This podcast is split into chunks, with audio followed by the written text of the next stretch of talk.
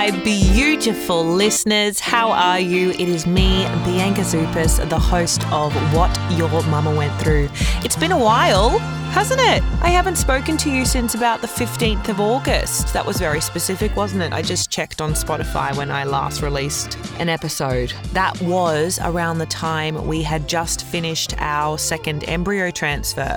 I'm back we are in the midst of doing another embryo transfer at the moment, but this episode is not about that. This episode is all about endometriosis. So let's get into it, shall we? Okay, welcome to the episode all about endometriosis. If you are someone who thinks they might have endometriosis, or you're currently struggling with endometriosis, or you have no idea what endometriosis is, welcome. It's a big word, isn't it? Endometriosis. It sounds a little bit scary. It is not. it's very painful. But let me just tell you the Google definition of endometriosis it is a disease in which tissue similar to the lining of the uterus grows outside the uterus. It can cause severe pain in the pelvis and make it harder to get pregnant.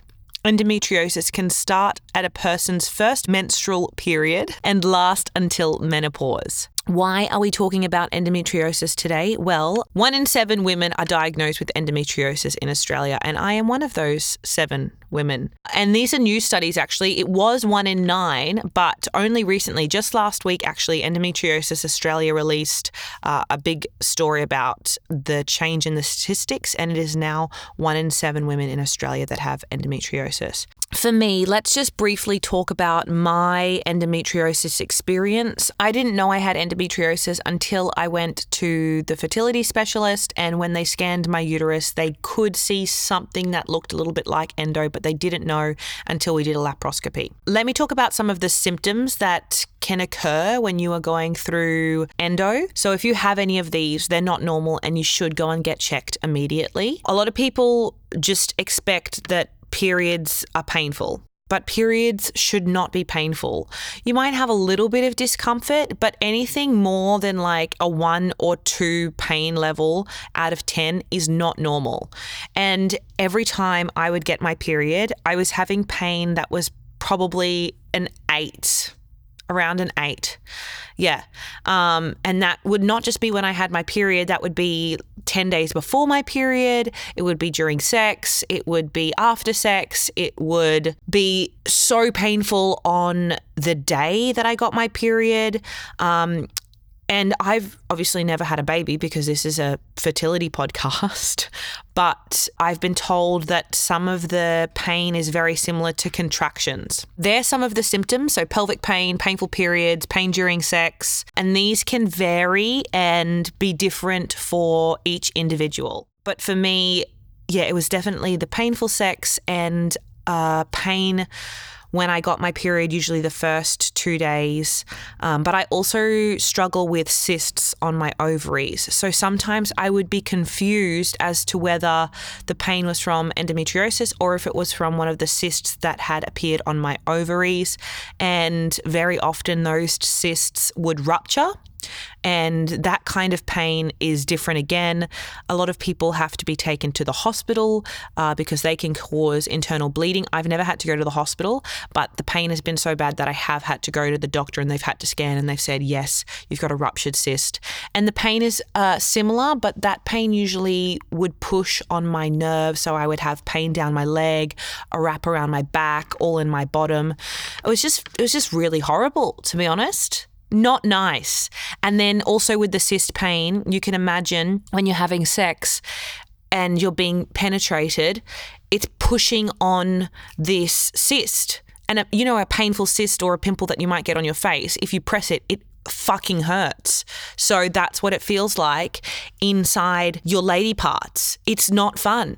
It's really shit. So if you have any sort of pain, please just go and get checked because there are amazing doctors out there. I again recommend my doctor, Dr. Anusch Yazdani from Eve Fertility Clinic. Uh, he operates out of Brisbane, Australia.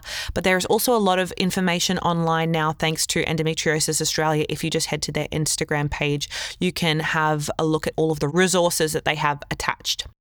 Diagnosing endometriosis is really hard.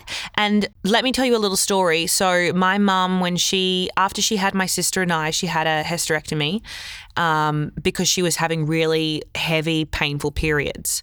It's crazy to me that she had a hysterectomy at like 32 or something like that. She had us quite early back then they didn't have all of the uh, research and information that they have now. So she might have not had to have a hysterectomy. They might have just been able to do a laparoscopy and clean her out like I have had. There are a number of number of ways to get diagnosed. The first one is if you are having pain, go to the doctor and they can have a little look through an internal ultrasound. It's not painful at all. It's usually just a chat. They insert this thing inside your vagina and have a little look around. Don't be scared of that.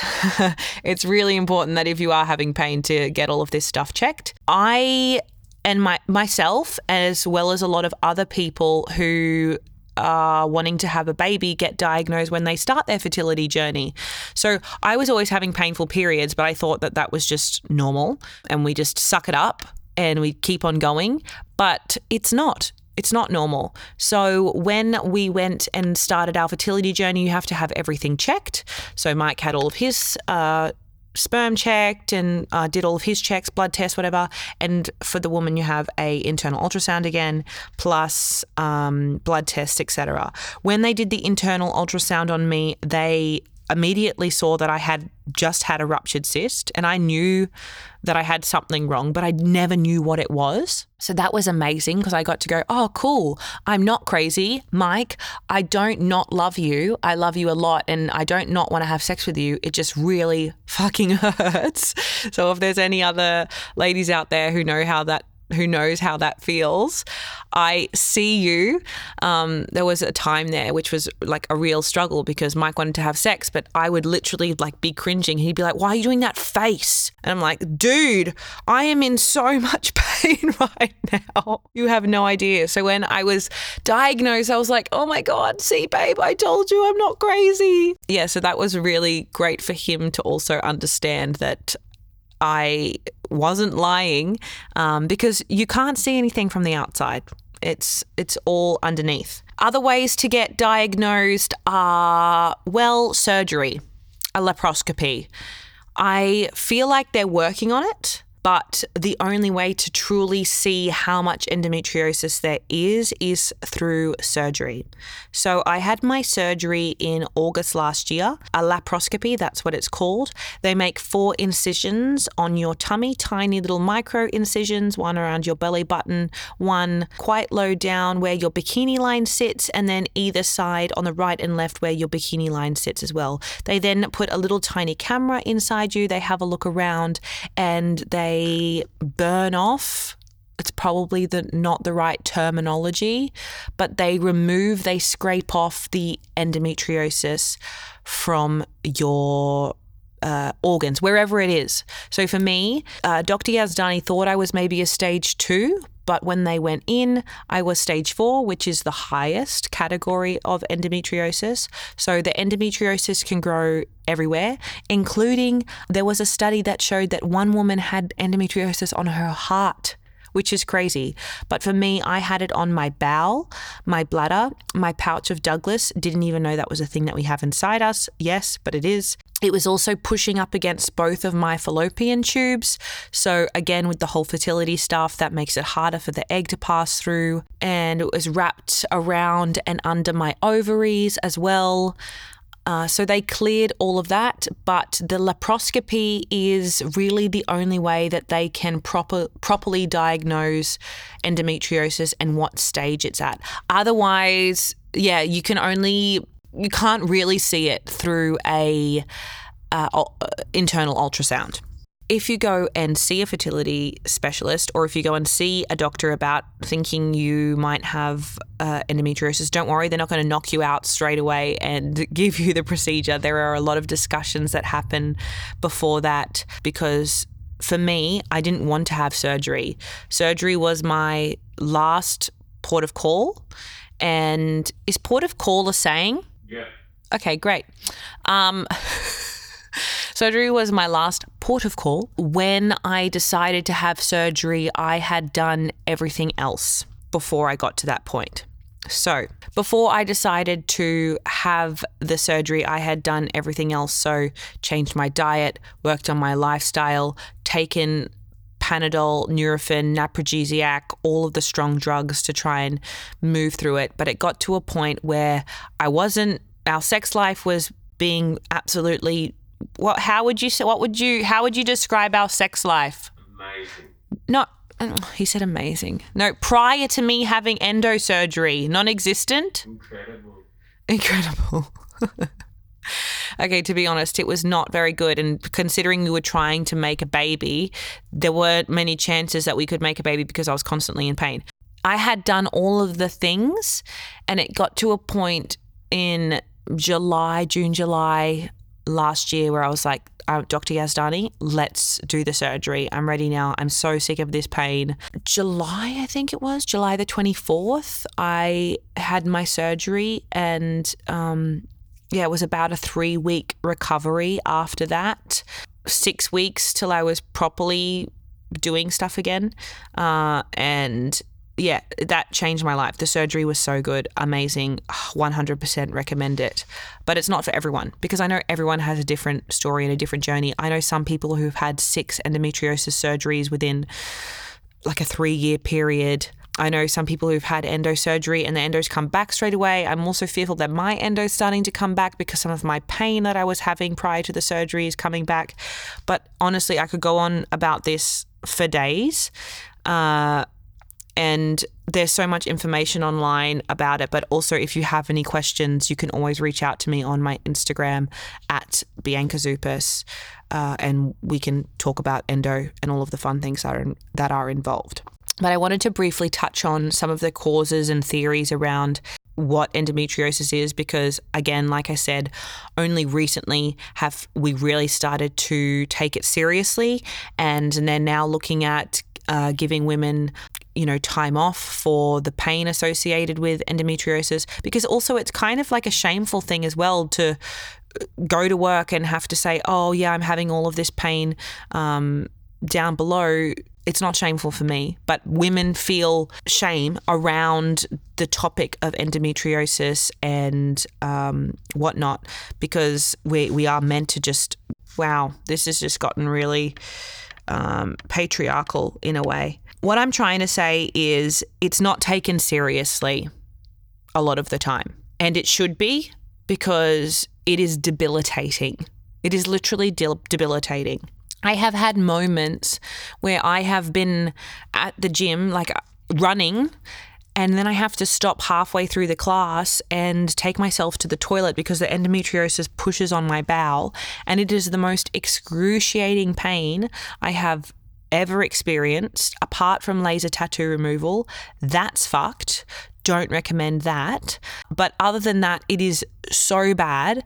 Uh, and it also lasts for a long time. And unless you take something to stop the pain, there's no there's no cure or anything. So endometriosis needs to be taken seriously. Anyway, so causes and theories that we are looking at currently, there's a thing called retrograde menstruation. And that is when the menstrual blood uh, containing the endometrial cells flows back through the fallopian tubes and into the pelvic cavity instead of out of the body like a normal period. And then those endometrio, endometrial cells stick to the pelvic walls and surfaces of the pelvic organs. So for me, like the bowel, the bladder, uh, pouch of Douglas, fallopian tubes. And then they grow and continue to thicken and bleed over the course of each menstrual cycle. How messed up does that sound? Yeah, yep. It's horrible. Then there is the theory around transformation of peritoneal cells in what's known as the induction theory. And experts propose that hormones or immune factors promote transformation of these peritoneal cells. And these cells, these are cells that line the inner side of your abdomen um, into the endometrial like cells. What else is there? Um, embryonic cell transformation. So, hormones such as estrogen may transform embryonic cells and cells in the earliest stage of development into endo- endometrial like cell implants during puberty. Immune system disorder, so any like problems with the immune system that may make the body unable to recognize and destroy endometrial like tissue that's growing outside the uterus, endometrial cell transport, and this is the when the blood vessels or tissue fluid, the the lymph- lymphatic system may transport endometrial endometrial cells to other parts of the body. So there are a number of causes and theories of endometriosis, but none, we don't have any solid facts. Um, and it's always changing constantly. But also, I'm not a doctor, uh, I'm an actor and a creative artist. So if you are concerned and want to know more, I would suggest going to the doctor. because that's not what I do. But I, I do want to try and um, help and explain, and that's good. I'm just practicing uh, for when I have a doctor role one doctor role one day. Yes, hi. Yeah, I do think you might have endometriosis, and um, I, I actually think that the cause of your endometriosis is the retrograde menstruation, when the menstrual blood containing endometriosal cells. No, see, no, no, you got to practice that. We'll work on that. We'll work on that. Does endometriosis impact your daily life? Uh, around the time of your period, 100%. Yes, it does. If you don't deal with it, it constantly is a source of pain and it can cause mental health issues because you can't exercise properly, you can't have sex with your partner, or doesn't matter if you're not in a relate, you just it just hurts to have sex in general. It's super challenging. And because it's not discussed openly and there is still shame around, you know, periods and blood and uteruses, uh, that that's really tough. Yeah, it does cause issues in our daily life. That's why you need to address it. And that's why you need to go and see a doctor if you're having issues so you can try and get on top of it. Because seriously, after I had my surgery, it made all the difference for me and it really changed uh, the way that I felt. I wasn't having painful periods. I didn't even know my period was coming. It would just arrive and it would be like, oh, hey, girl. And she would just come in, you know, do her thing, and then she would leave. And I would be like, wow, that was so easy, breezy, and beautiful. And then, like, sex, pff, like, not an issue. Um, I'm not going to go into details there because mum listens, but you know, sex was much better. and then, oh, this is the other thing. So, around the time that I would be getting my period, if I was teaching, I would freak out because sometimes I would need to take myself to the toilet because the pain was so bad, but I would end up on the toilet for an hour and I would think, oh my gosh, if I get this pain when I'm working, and I'm teaching on my own, I'm going to have to leave my students in the classroom just hanging out whilst I'm sitting on the toilet dying of endo pain. Like, I, I shouldn't even have to have that thought. Yes, it does impact your daily life, but it doesn't have to. It does not have to. Treatment options, like I said, you can have a lot of different pain med- medications, uh, Panadol, Nurofen, all of those kind of things. I would talk to your doctor about that. There's also the whole surgery. Go for have a laparoscopy, changing your diet, hormone supplements that you can take depending on who you are. Again, it changes for the individual depending on what your body may be lacking or needing and your family history, etc. Now, in regards to fertility and pregnancy, there uh, there is research around the idea that it can make it harder to fall pregnant if you suffer with endometriosis. However, it does not make it impossible. I know a lot of people in my circle, in my world, who have been diagnosed with endometriosis, have had multiple surgeries, and have had healthy children, one, without support from IVF or IUI, and two, using uh, fertility drugs, etc., to fall pregnant. How do you manage endometriosis? I think like in your life, I think it's really important that you talk about it. Uh, if you are at work and you need time off because you are in pain, instead of lying about being sick or whatnot, I think it's really important to talk about it because the more that we talk about it, the more awareness there is around the disease. It is a disease. And the more comfortable other people feel discussing their diagnosis with endometriosis. And it just makes it more common. It takes away the stigma and it also allows you to learn and connect with other people. Like, I probably wouldn't have even thought I had endometriosis, but I had this conversation with a friend of mine uh, who had just had the surgery, and I was telling her all about the pain that I was having, and she's literally her jaw was on the floor with everything that I said. She said, I literally had all of those symptoms, all of them. I was like, really? I thought I was crazy. Talking about it allows people to yeah have more awareness around what endometriosis is and how we can go about getting more funding for it, which means uh, more advocacy for women uh, who are struggling with endometriosis. I feel like I've talked a lot. I hope I've covered everything. Um, but I do have some listener questions because I put a little call out on my Instagram for anyone interested or um, anyone that had any questions about what endometriosis is, uh, etc. So I'm going to answer those now. okay, first question is How does endometriosis affect mental health? Well, obviously, it's going to affect everybody differently because people deal with things in their own way.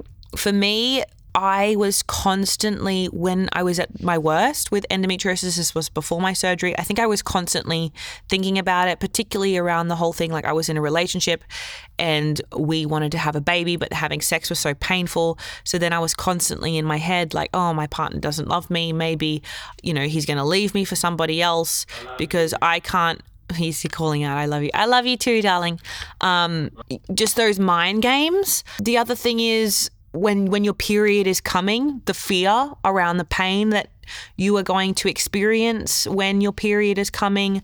So sometimes I would wake up in the middle of the night feeling really nauseous and stuff like that. And then the whole thing with going to work and needing to get up and go to the toilet for an hour, I would be anxious about that. I would be constantly uh, in fear and and not being able to go to the gym. So that really affects me. I've spoken about that in my previous podcast episodes. And with endometriosis, certain types of exercise really cause and kind of stir up the pain. So anything high intensity like running or um, HIIT, they make the pain worse and kind of bring it on. Whereas anything like Pilates or yoga, um, those low impact uh, sports are much better. Yeah, it does affect your mental health. But for me, talking about it, uh, speaking with my doctor, and then going forth and actually doing something about it has really made a difference. Uh, the next question is Are there support groups or organizations for people with endometriosis?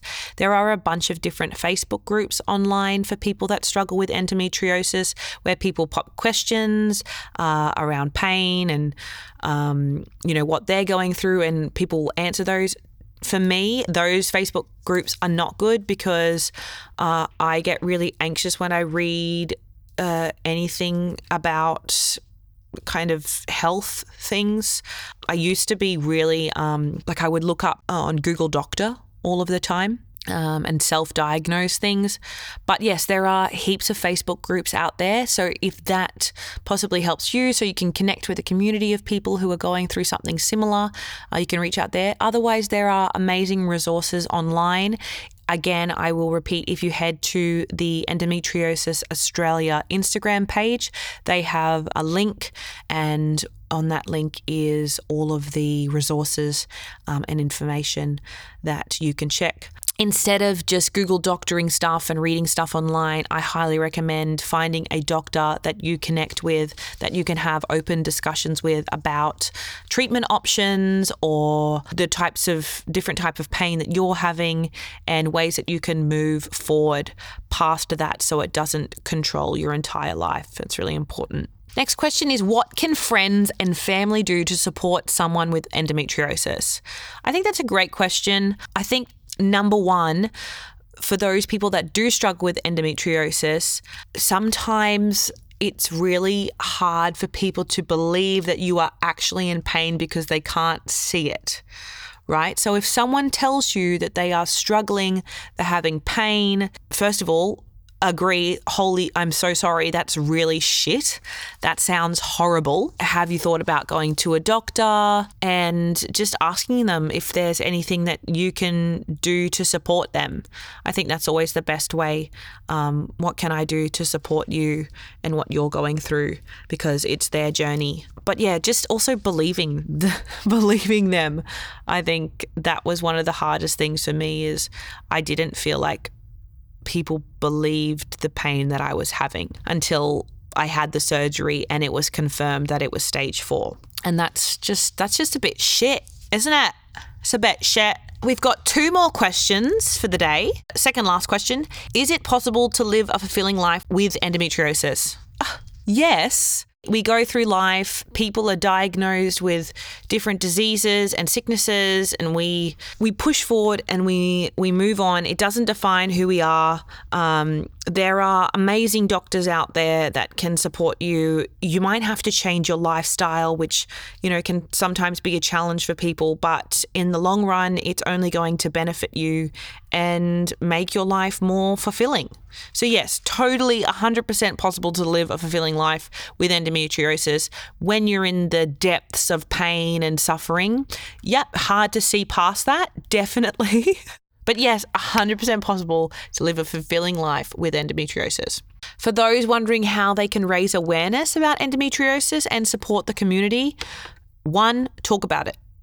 If you have endometriosis, please talk about it because you might be at brunch with your girlfriends and the girl sitting opposite you might be having really bad pain, but she just thinks it's a painful period. But you go, hey, girl, um, I've had two laparoscopies and I discovered that I had stage four endometriosis and I've had surgery now and that pain's gone and I'm on my way to living a more fulfilling life.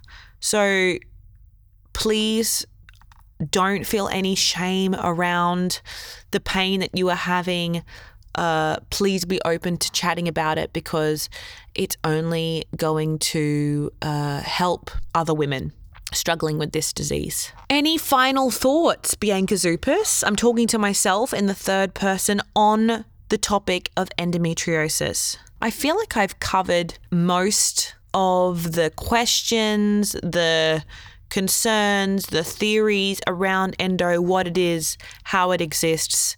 For me, this episode was really important because endometriosis has affected my fertility journey. Moving forward, we've had the surgery, we're doing all of the things to make ourselves better. Anyway, I think it's time for me to go. Thank you so much for tuning in and listening to this episode all about endometriosis. Please remember, I'm not a doctor, so don't take any of my doctor lingo and try and diagnose somebody else. Go and see a professional. Seek professional help. That's what I'm saying. Anyways, always welcome you in my DMs on Instagram at Bianca Zouppas. Please feel free to reach out. I will be back very soon. I'm going to be interviewing my husband on the next episode about his perspective on our IVF journey. So if that sounds of interest to you, please check that out. Otherwise, thank you so much for listening. I'm sending you love, healing vibes. If you are on your own fertility journey, go and get that baby. I hope it grows inside your uterus. I love you all. Have a beautiful, beautiful week, and I will talk to you soon. Bye.